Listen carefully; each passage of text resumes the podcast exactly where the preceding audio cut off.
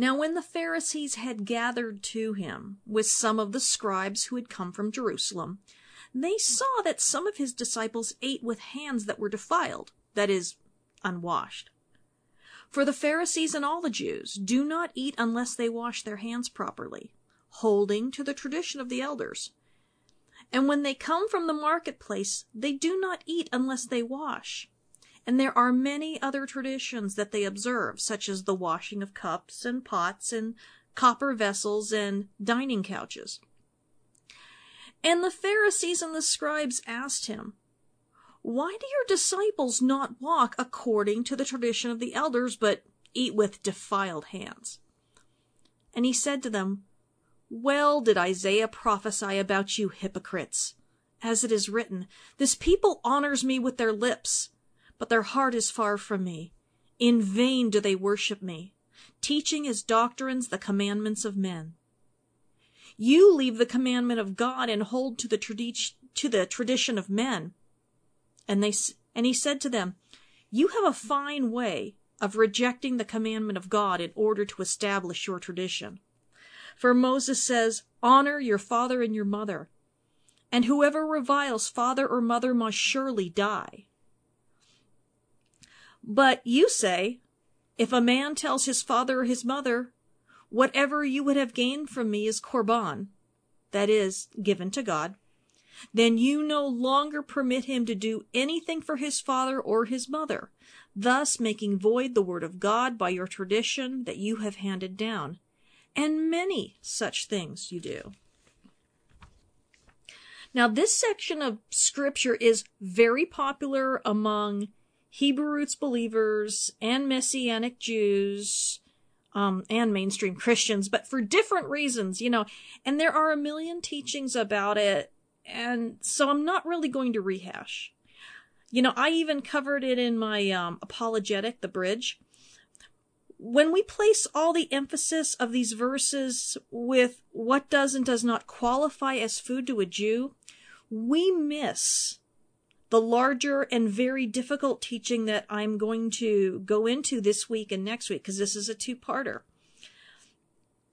There's a ton going on here, and to do it justice, um, I read uh, Mishnah Tractate Yadayim, which concerns the cleanliness of hands, which is what Yadayim means hands, as well as the pseudepigraphic letter of Aristeas, which purports to be an account of how the Septuagint came to be produced for the library at Alexandria. In the letter is a very fascinating speech about um, second century BCE philosophical ideas about why certain foods were and were not permitted to be eaten. And it all had um, something to do with how oppressive the animals were considered to be or how representative of this or that sort of wickedness. I'll tell you, the effects of Persian exile and Hellenism on Jewish thought is really fascinating and has carried over into so much uh, that a lot of what people label as, you know, Hebraic thought actually has its origins in other cultures entirely. And that's not all bad, it's just interesting. And it doesn't, by definition, make those thoughts pagan either. You know, truly Hebraic, quote unquote Hebraic thought has never been entirely separate from the culture of the world around it. And that's actually okay. No culture is an island of less, of course, it developed on an island with no outside influence um, which is impossible because people on the island originally came from somewhere and brought who they were with them. I also read a book that has been sitting on my shelf for years and I picked it up on a lark. Um, just thinking I'd use it someday and by coincidence, quote unquote, I found it last week. Um, and it was called The Lord's Table, The Meaning of Food in Early Judaism and Christianity by, um, Gillian Feeley-Harnik, and it's a very early anthropological study of the concept of the ancient practice of culture setting themselves apart via food. What they will and will not eat, and who they will and will not eat it with. You know, and I wish I had read it years ago. These types of books are commonplace now with the focus on biblical anthropolo- anthropology and sociology, but back, back in the day when this was written, it was very courageous and avant garde. Now, and I think it was written like back in the uh, 70s or 80s. Now, first two chapters were slow going, but once I hit chapter three, I was just loving it. It is written in a more scholarly language than most books I talk about because it was written back before scholars started toning down the ivory tower gobbledygook and started writing more for normal people. But when this book was originally written, um, you know, back in the early 80s, no normal people would ever even know it existed. But we'll be incorporating a lot of her material in today's lesson. Um, Hi, I'm Tyler Dawn Rosenquist. I forgot to introduce myself. and welcome to Character in Context, where I teach the historical and ancient sociological context of Scripture with an eye to developing the character of Messiah. If you prefer written material, I have five years worth of blog at theancientbridge.com, as well as my six books available on Amazon, including a four volume curriculum series dedicated to teaching scriptural context in a way that even kids can understand it called Context for Kids. And I have two video channels on YouTube with free Bible teachings for both adults and kids. You can find the link for those on my website. Past broadcasts of this program can be found at characterincontext.podbean.com and transcripts can be had for most broadcasts at theancientbridge.com. And if you like this sort of thing, I also have a children's program that airs here on Hebrew Nation Online.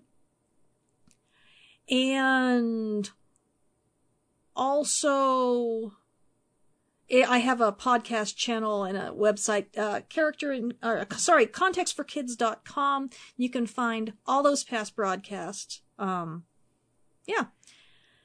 And with the transcript even. Now, all scripture this week comes courtesy of the ESV, the English Standard Version. But you can follow along with whatever Bible you want. A list of my resources can be found attached to the transcript for part two of this series at theancientbridge.com. So, I want to talk very briefly about Mishnah Tractate Yadayim, which is found in Seder Tohorot, dealing with ritual impurity, which makes sense. This is also the location of Tractate Kelim, which I talked about in the Seven Woes teaching about the washing of cups and bowls. If you are unfamiliar with the Mishnah, it was compiled around 200 of the Common Era and consists of various legal rulings of the Jewish Sanhedrin, along with other various interesting tidbits. Some of these are very important for understanding the Gospels, and a lot is not. Yadayim, meaning hands, discusses what makes the hands impure, how to ritually wash them, how much water is needed, what kind of water is acceptable, what invalidates the washing, etc., etc. So, just FYI, if you ever wondered about the traditions about why hands are considered defiled after touching a Torah scroll, this is where you would find that information. Excuse me. But as I always say, you know, get the Mishnah with commentary or you will not understand it. It was a legal document written to be understood by people who were already legal experts not duffers like you and I. So anything I tell you about the hand washing comes from there. There are some great commentaries. I prefer the Kehati, but I have other friends who love the JPS or Art Scroll. So let's start into chapter 7 of the Gospel of Mark, starting in verse 1. Now, when the Pharisees gathered to him with some of the scribes who had come from Jerusalem, all right, we're going to stop. This is really important. The last place recorded as a location for Yeshua, or you may call him Jesus, and the disciples was Gennesaret, a small coastal town on the western side of the Sea of Galilee, southwest of Capernaum. And people were flocking to him and bringing their sick. And it says that wherever he went, this was happening. So my assumption is that he left Gennesaret, and we now have no idea where they are. Perhaps Capernaum, because we have a second incident of scribes coming from Jerusalem in this account, which seems like it would fit in way better with the five controversies of Mark um, chapter 2, verse 1 through chapter 3, verse 6. It's definitely a sixth controversy, but it is here instead, and there's a really good reason for that. Uh, in the weeks to come, we're going to have a number of incidents where Yeshua is in Gentile territory, and so the question of what brings defilement is going to be vitally important.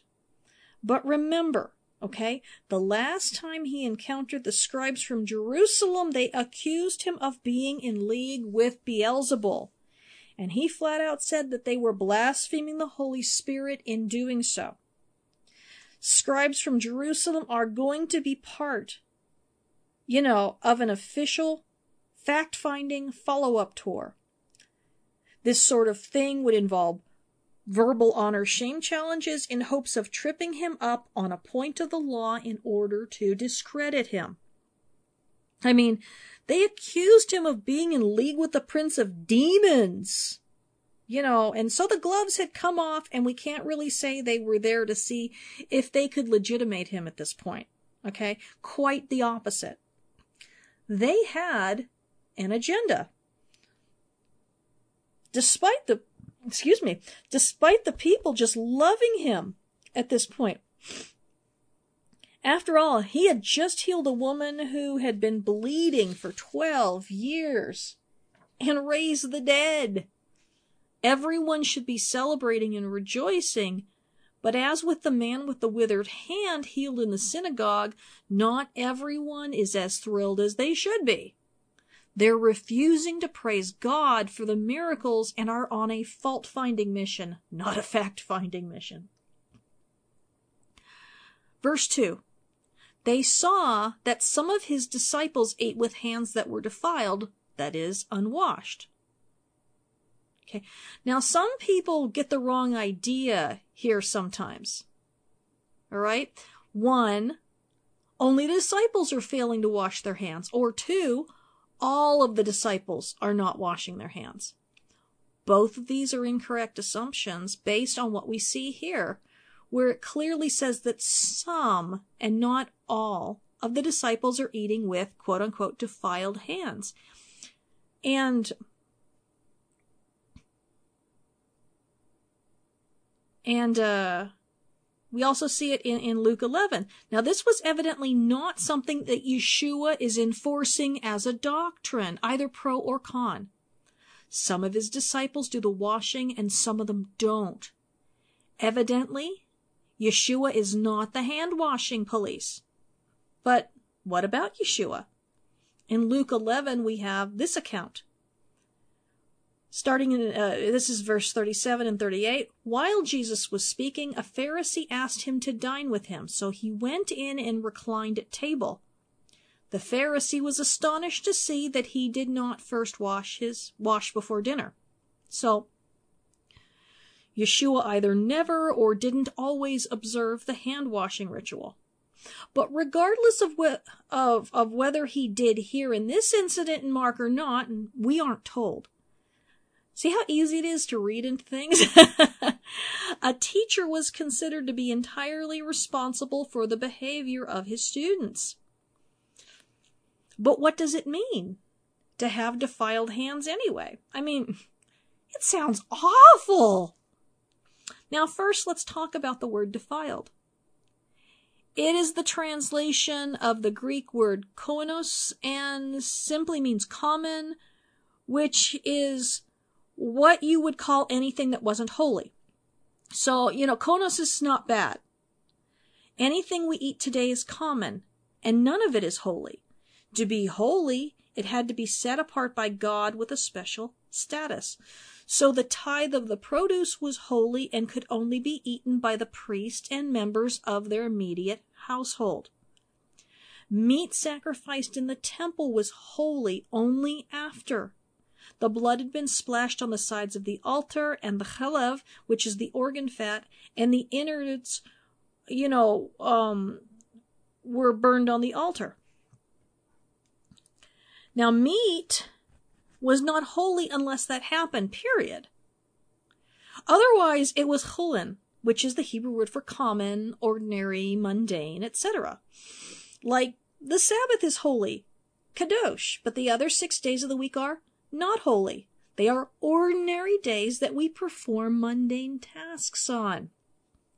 So, how can hands be common, ordinary, or mundane, and, and why does it matter?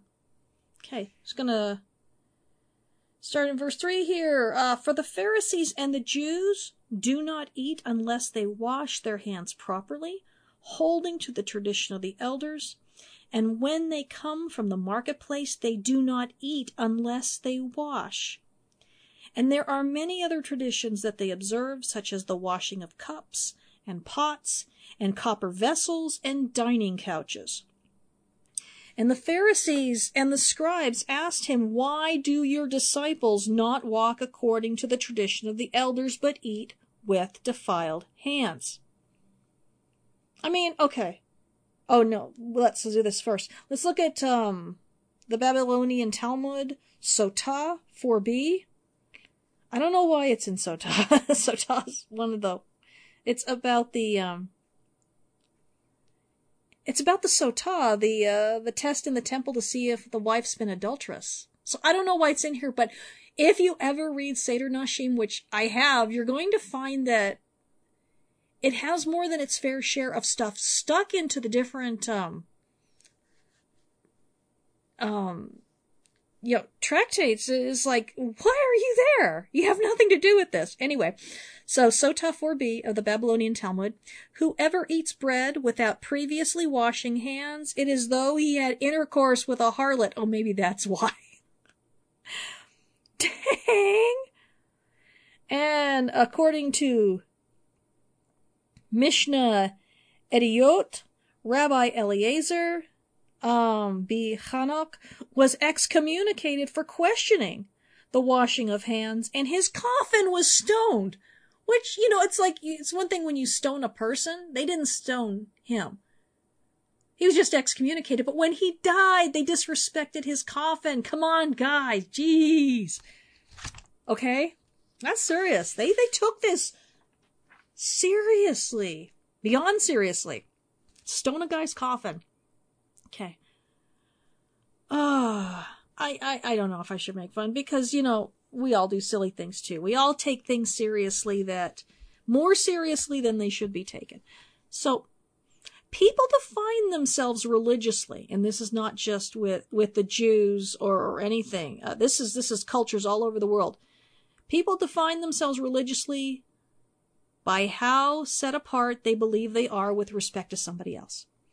I see people doing it with sacred naming, uh, what words they use to describe and name things, which calendar they observed, what doctrines they observe and how they observe them, whether or not they approve of music, um, whether they want to follow rabbinic decrees or shun them all, etc., etc. Really? Um, humans are natural born artificial boundary setters. And the Pharisees were no different, nor were the Essenes or the Sadducees.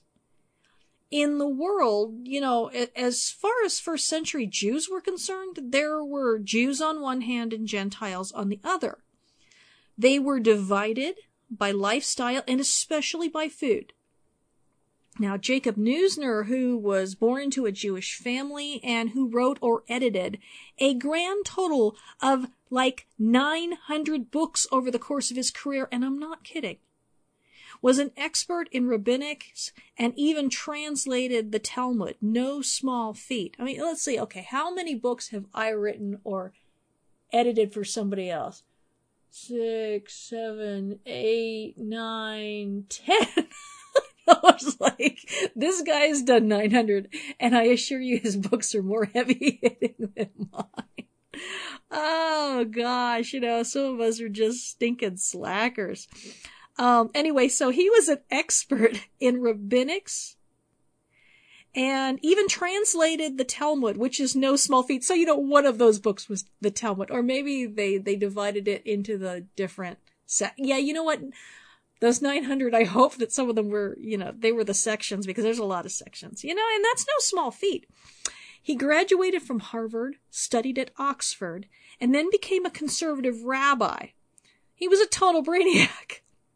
Anyway, he estimated, based on his studies, that a whopping 67% of the traditions of the elders concerned food in one form or another. Think about that. Food was a huge cultural boundary, barrier, and indicator of either belonging or not belonging. How you tithe your produce, how much and what um, items you tithe, who you can eat with based on whether they tithed correctly or not, who can you buy food from and who can't you buy food from, and what if you buy food from a vendor you suspect didn't tithe properly? How do you deal with the insides and outsides of cups and and bowls and how do you ritually, you know, cleanse dining couches, triclinia? Who is acceptable for table fellowship and who is shunned? What prayers are spoken before breaking bread and drinking wine, and, and what about other foods? How you answered these questions and how you lived determined which group you were and were not an insider in. So the Am Haaretz, the people of the land, were not trusted to get much of anything right, according to the Talmud, you know, which was written 600 years before or after, sorry, these, these events occurred. If you bought produce from them and you were a Pharisee, you had to tithe on it before you ate it, just in case. Peer pressure was really brought to bear, you know, by the Pharisees on the rest of Israel to do things their way. But before you think they're unique, the uber strict Qumran community, which might have been the Essenes Josephus talked about, wouldn't eat anything that was grown outside their communities. If you joined, you were on probation for three years before you could eat with them, before you could eat the sacred bread. And even once you weren't on probation anymore, before eating, you had to full body immerse yourself and put on clean clothes. Then you could eat. And the eating was accompanied by specific prayers. And the punishments for even minor infractions of their rules were to be kicked out of the group meals for months. If someone was exiled, they might die because they truly believed that they were sinning by eating food from outside the community. Now, this is just to say that all that the different groups in Judaism in the first century really made sure that they were only eating and associating with people whom they felt a close enough affinity. It really makes you stop and appreciate some of the parables. Why the older brother of the prodigal wouldn't want to eat with him. Why it was so shocking um, Yeshua's teaching to invite just anyone to your feast instead of your close, like-minded comrades. Group boundaries, you know, are, are still very important in a lot of places. And, um, which is, you know, fine to a point. Okay. But when the boundaries serve to be so exclusive that brothers are no longer able to share a table, then that's a problem in God's kingdom. In Titus 3:10, we see a different standard among God's people. Oh, let's start in verse 9.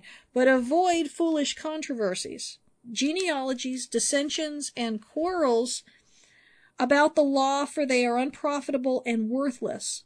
As for a person who stirs up division after warning him once and then twice, have nothing more to do with him. Knowing that such a person is warped and sinful, he is self condemned. So we are told not to divide over this or that practice that has nothing to do with actual sin, but to divide from those who are divisive and destructive to the unity and peace of the brethren and uh, run out of time. We'll be back in a in just a few minutes. Just get back into part two.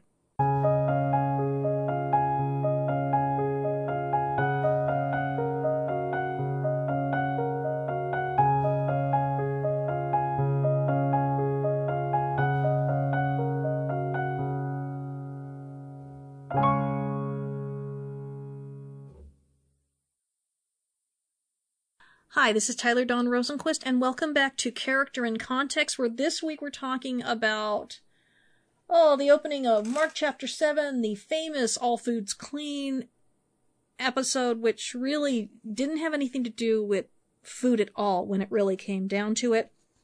And we've been talking about boundary settings in religion and, and what this actually was all about.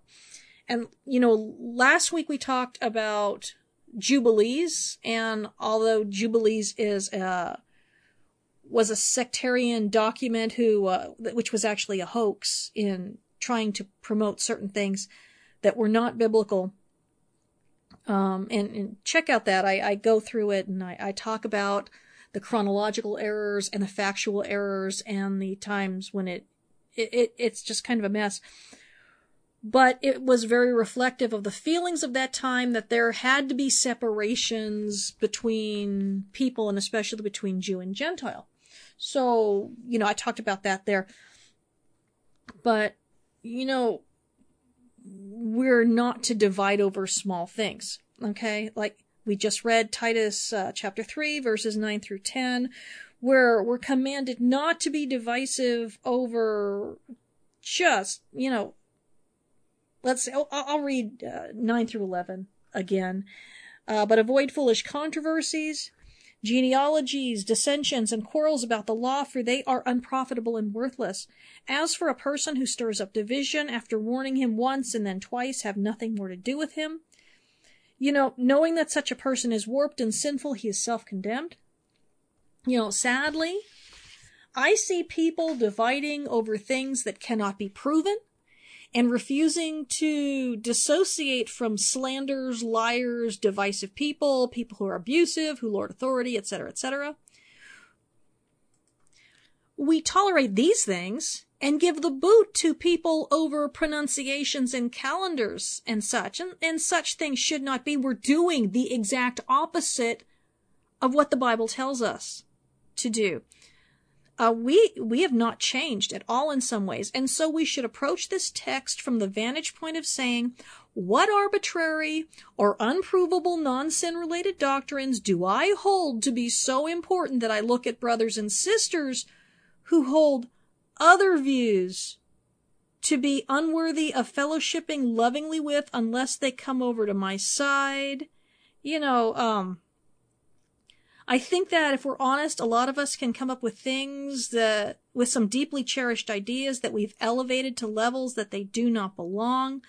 Um, vaccinations, masks, whether people should drink or not, speaking in tongues, women in ministry, breastfeeding, homeschooling, etc. We women are good at coming up with reasons to not be loving to other women. So I'm picking on us here, ladies. Now, the Pharisees, according, again, according to Neusner, um, dedicated 67% of their regulations to dealing with food.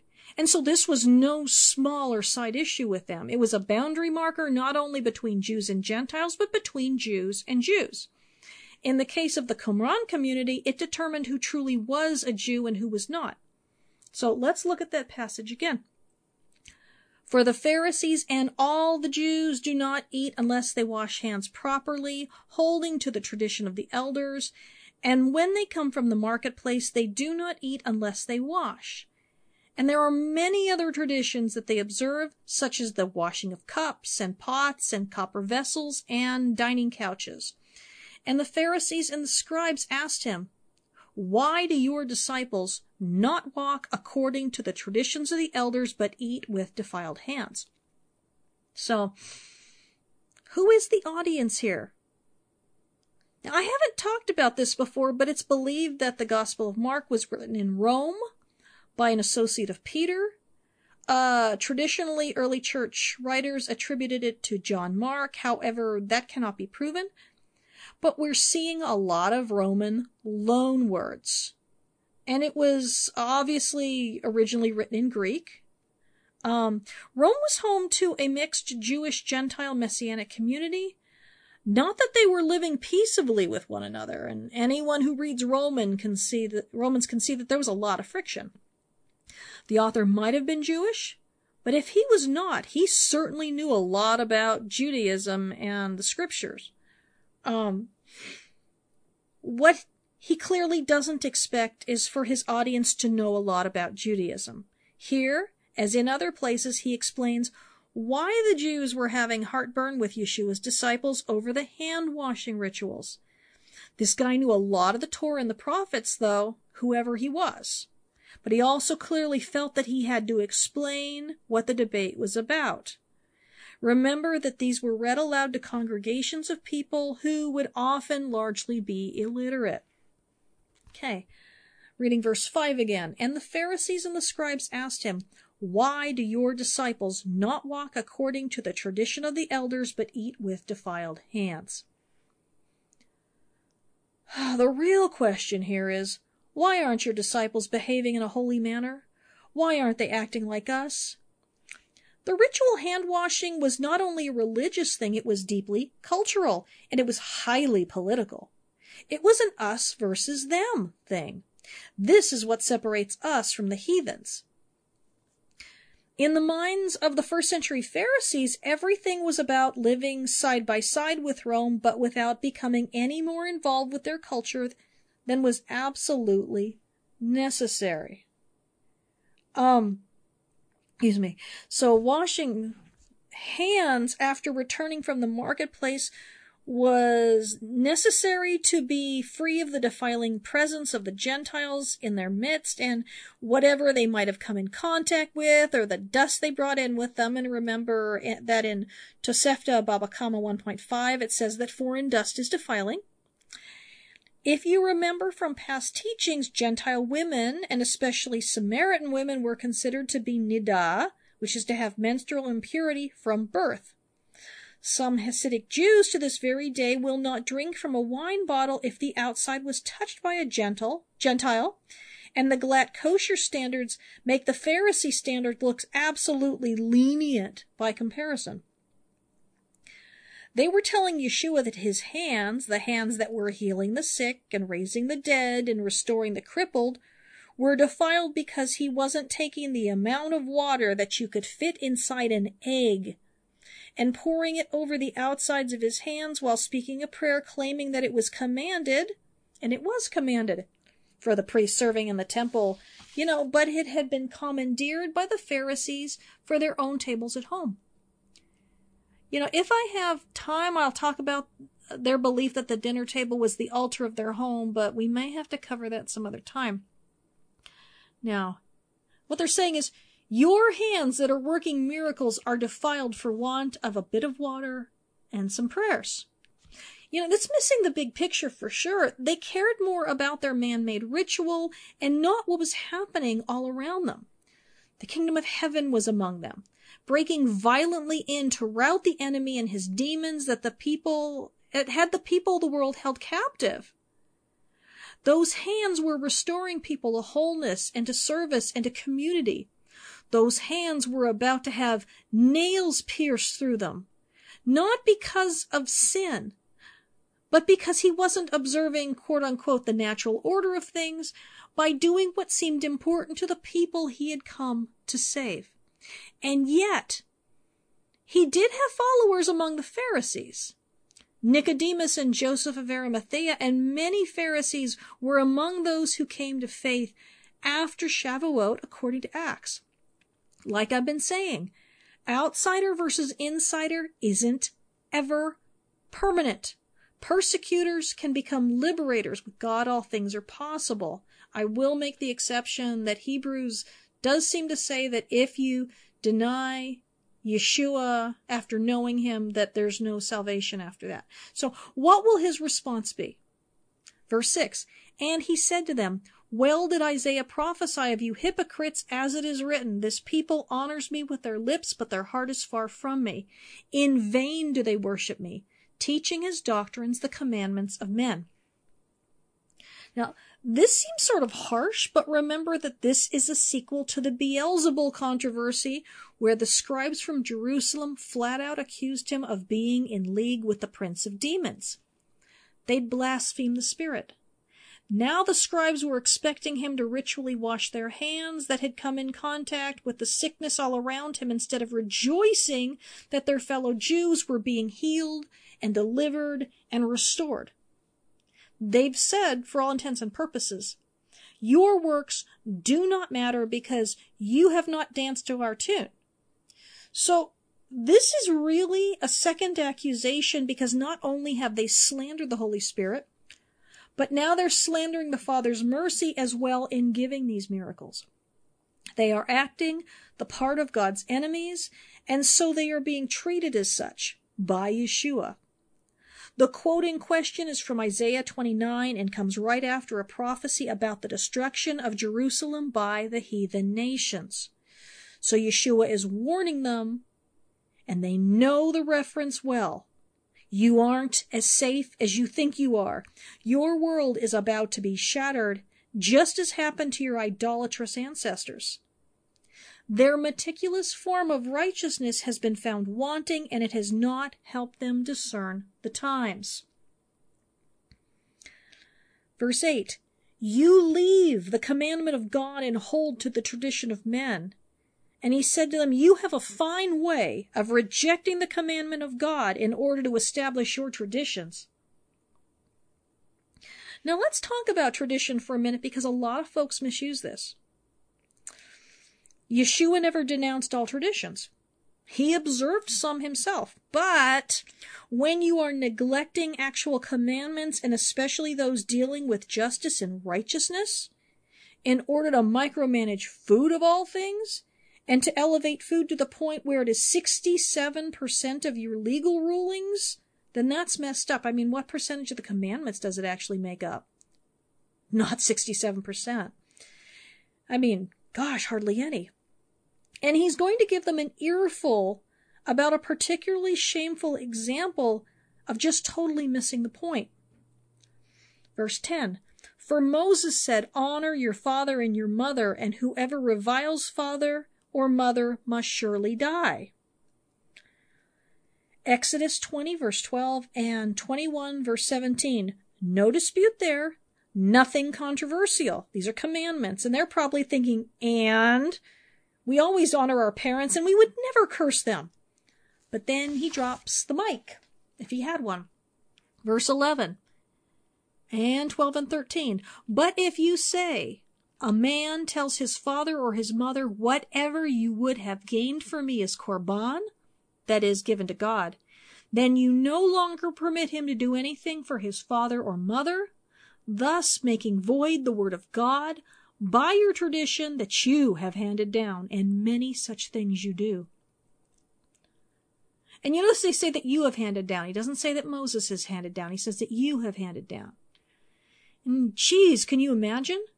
Now, it's questionable whether Yeshua is referring to people who use um, declaring their animals as korban as an excuse not to give to their parents and the Pharisees and the legal experts are allowing it, or if a guy who has made a rash vow is being told he can't help his parents because of it.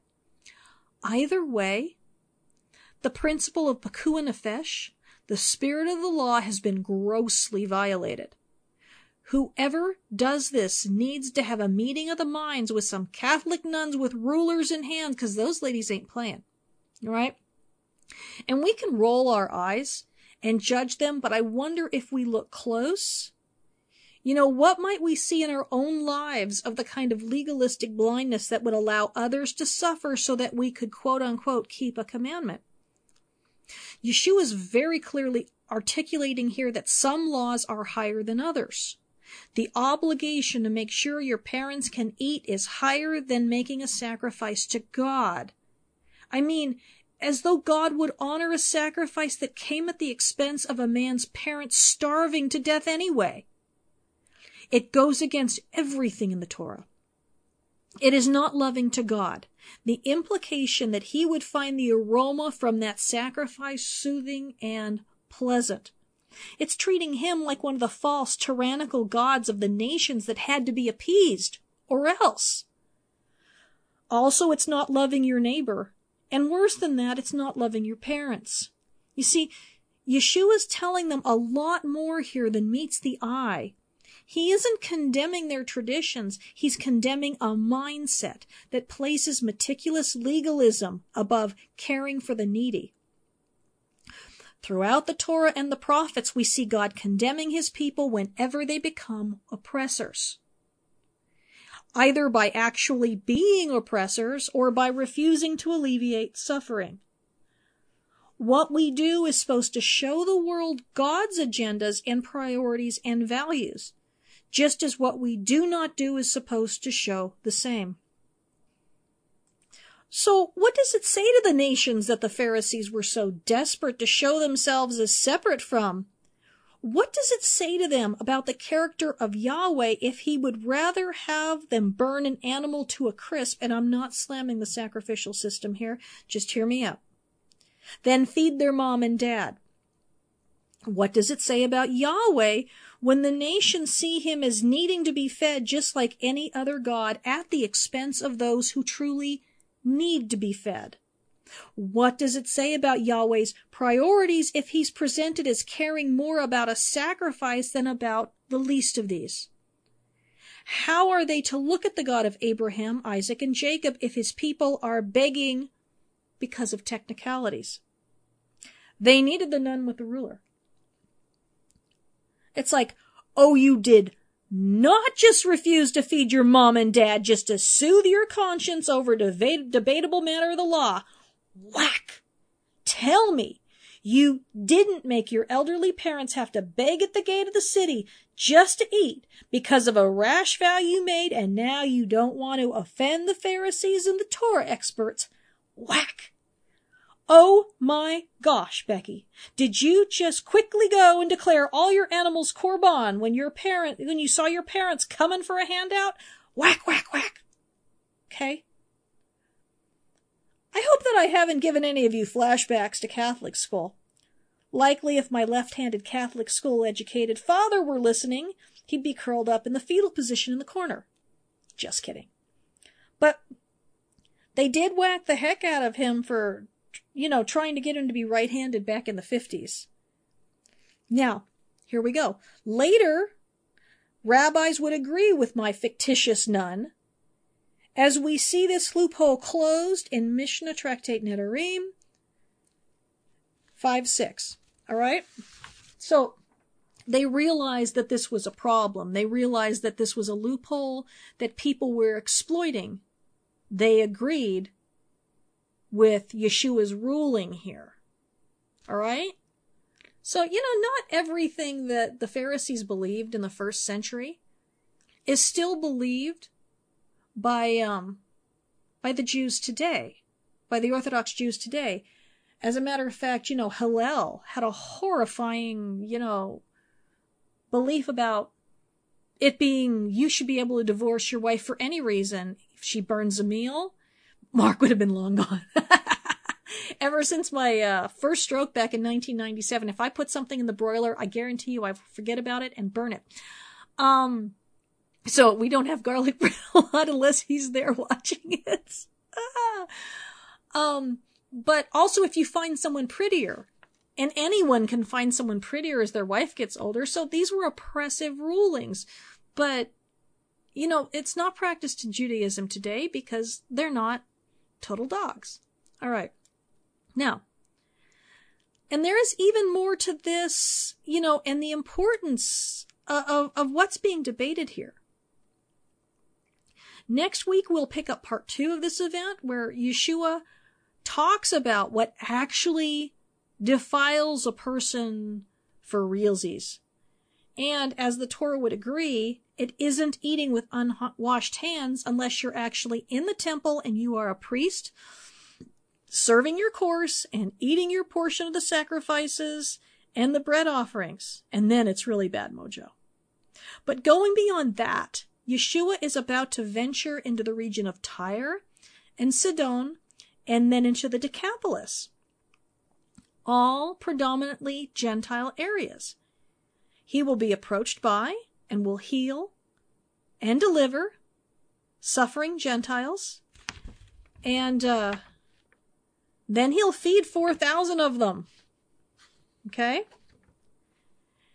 The question of whether one has the obligation to stay away from Gentiles and shun any contact with them, and especially food related, food related contact is of the utmost importance. If he bowed down to the Pharisees' hand washing demands, he would be setting the precedent that would disallow the first Jewish missionaries to go into the world and proclaim the gospel to the nations as prophesied by Isaiah and the prophets. But still, even though he's doing this and taking this stand that your food cannot defile you, uh, or make you common when you are otherwise part of a holy people, simply because you have had contact with the outside world or, or unknown influences, okay? Food can be ordinary or holy, and both are suitable for eating. I mean, think about it. How could you even eat during your menstrual cycle if you had any sort of, or if you had any sort of discharge, or if someone in your family had died? You need to be able to eat. God didn't create us to fear eating normal, ordinary food. In fact, without a temple, all food is common. Common. And it can, if it conforms to the definition of food in Leviticus, Leviticus 11, it's clean. What is clean cannot be rendered unclean just because of ritually unwashed hands. What is holy, that's different. And there were requirements before eating the sacrifices. But this wasn't a discussion about that. This was elevating normal food, you know, and creating another level between holy and common and demanding that everyone accept it as binding. You know, and, okay, you know, it wasn't easy for the disciples to get over this, as we see in Acts 10. Peter still had to have a vision flat out telling him that going with those Gentiles would not render him unclean or undo his status as a member of the holy people. You know, and actually, I forgot to mention it, but as we're going to see in three weeks, when Yeshua heals the uh, the the deaf man with the uh, the speech impediment, he actually spits on his finger and touches the man's tongue, okay? I didn't even do that to write for my friends. well, no, I would if they had a terrible problem and the Lord told me that would heal them. I would do it, but I mean, okay? Yeah. How was he going to do that if he bowed to the hand washing demands? Um, you know, our status is through the body of Messiah and has nothing to do with how clean our bodies are we have a conferred status through Yeshua, and and my status is the same, uh, regardless of whether I co- whatever I come in contact with, as long as I'm not trying to enter the temple precincts that you know are forbidden to a person with corpse impurity, which we all have, because you know there's no ashes of the red heifer to cure it, so we're all have the grand Kahuna worst kind of impurity there is. You know, sometimes we forget that holiness is not about us and never has been. Not at Sinai and not here. We are to act holy because he has confirmed holiness or set apartness upon us. But we cannot become more holy. We can become ritually cleaner, but not holier. Although, I take that back. We are so terminally ritually unclean, you know, without the ashes the red heifer that it's not funny and we can't actually currently become ritually cleaner. okay. Oh well. You know, so next week we're going to talk about what really defiles a person. What really makes a person unclean in a way that can't be washed away.